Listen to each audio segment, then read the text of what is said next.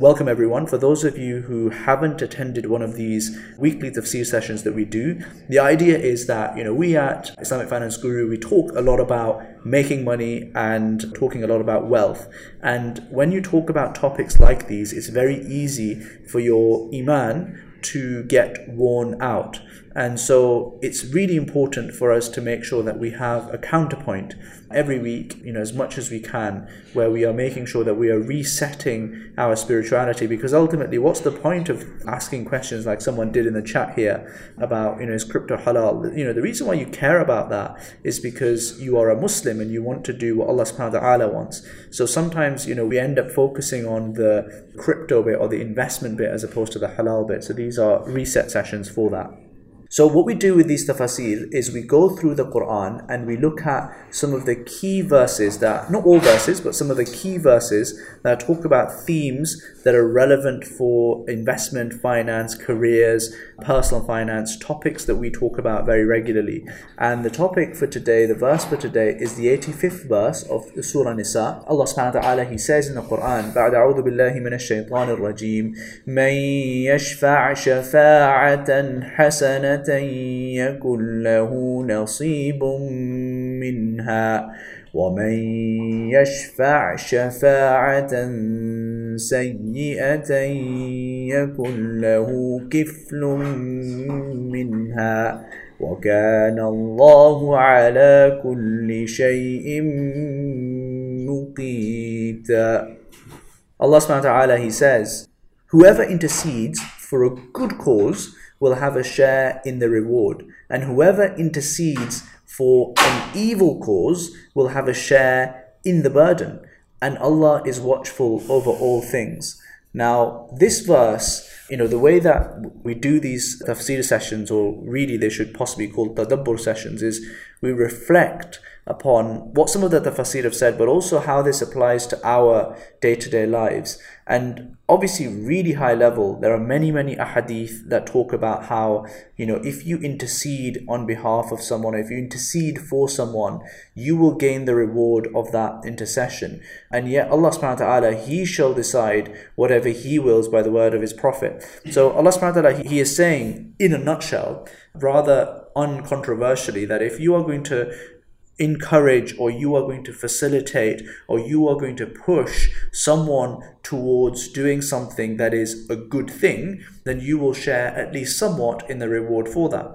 And similarly, if you are pushing someone or encouraging someone or nudging someone in the direction of something that is not good, then obviously, you know, you will have at least some of the burden to share from that. Now, the key thing that I took away from this that made it pretty interesting for me was that in this day and age that we live in, we are constantly sharing things that we are engaged in. For example, if anyone is listening on the Telegram group or on the Instagram, or you might be listening afterwards on the podcast, this could be something that perhaps some of you might share. And this sharing functionality, this concept of sharing that we have embedded within the 21st century digital landscape that we live in. We do it very, sometimes I would say frivolously. We don't really give it much import. We will casually share something here, put a like on a post here. We might, you know, send a wave or an emoji or something over there. We might happily recommend a product over here. You know, some an app or a fintech app might say, if you recommend five of your friends, we'll bump you up the list, or if you do this, we'll do that, and we'll happily do something. All of those things without thinking with any level of rigor about what exactly it is that we're doing.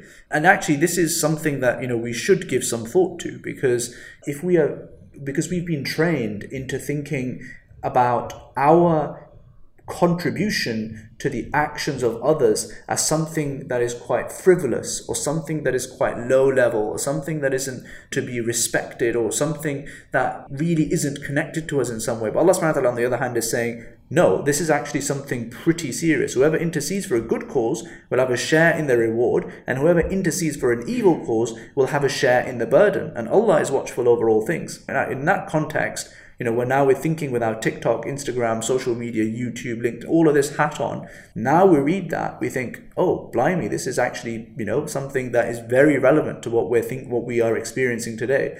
In a hadith, Ibn Majah, uh, Prophet he says, Whoever helps in the killing of a Muslim, even by a part of a word, will face Allah with a sign written on his forehead in between his eyes. This man is deprived from the mercy of Allah. So this is a hadith that shows how, you know, that causal link between an action and you has a direct implication. You know, if you are judged as a good person or if you are judged as someone who has done a good deed or a bad deed. And I think, you know, there's many other hadith out there as well. So Allah keeps helping His servant for as long as he keeps helping his brother. So this uh, idea of reward or this idea of Allah subhanahu helping you when you are helping someone else, this advocacy or this ta'awun is equally important in both a good respect and a bad respect. So Allah subhanahu wa and the Prophet, uh, peace be upon him, they give multiple hadith or verses of the Quran where we talk about both of these angles.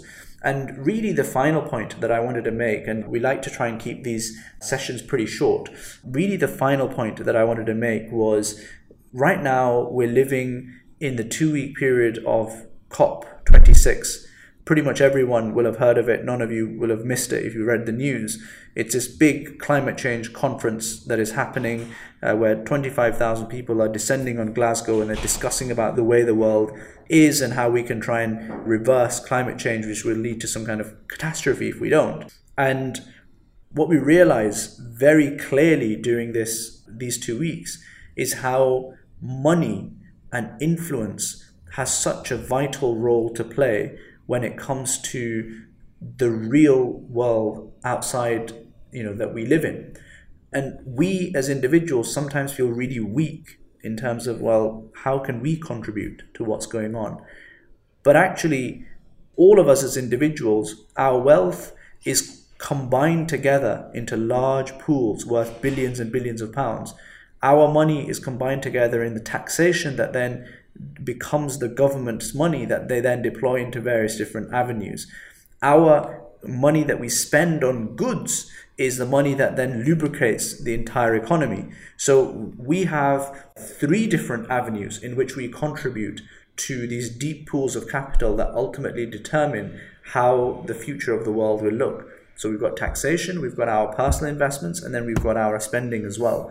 And we as Muslims uh, need to be incredibly conscious, not just for climate change, which I think is incredibly important right now, but also more broadly about the wider political landscape or the wider Muslim ummah lens that we want to attach to our eyes. So, you know, and I challenge myself on this.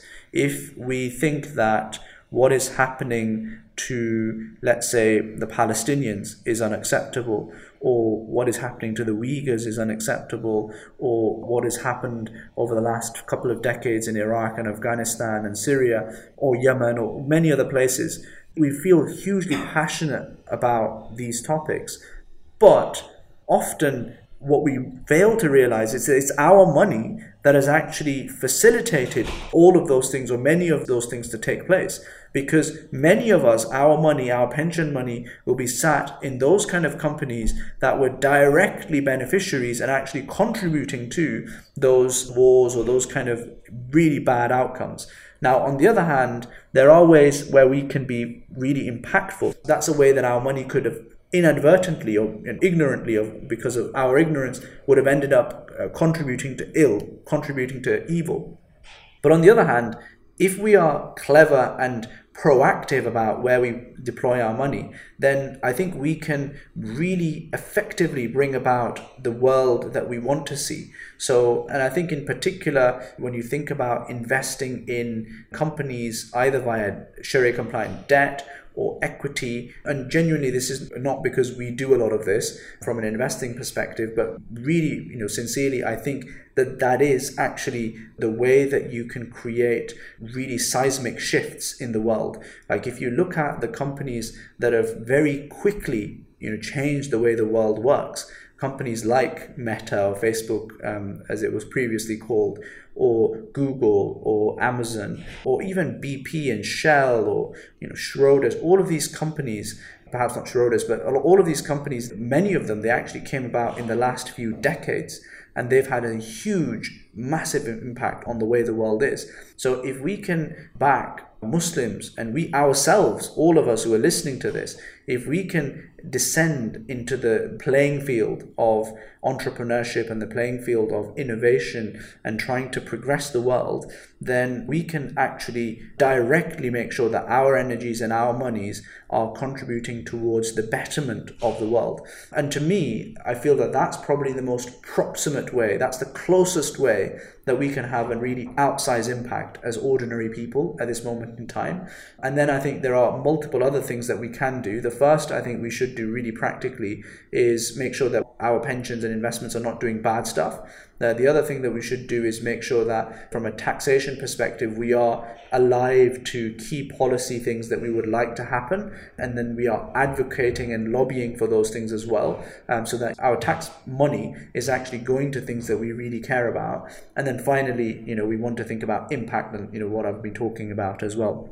With that, I'll wrap up. If anyone has any comments on the Telegram groups, or you know, if you want to add a comment on the Instagram live feed, then please feel free to. I'll stick around for a few seconds and love to hear your comments. أقول قولي هذا واستغفر الله لي ولكم واستغفروا إنه هو الغفور الرحيم.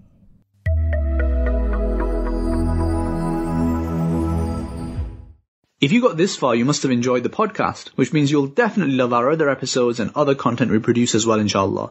Be sure to check out the website, IslamicFinanceGuru.com, as well as our YouTube channel and social media. Until next time, Assalamu alaikum.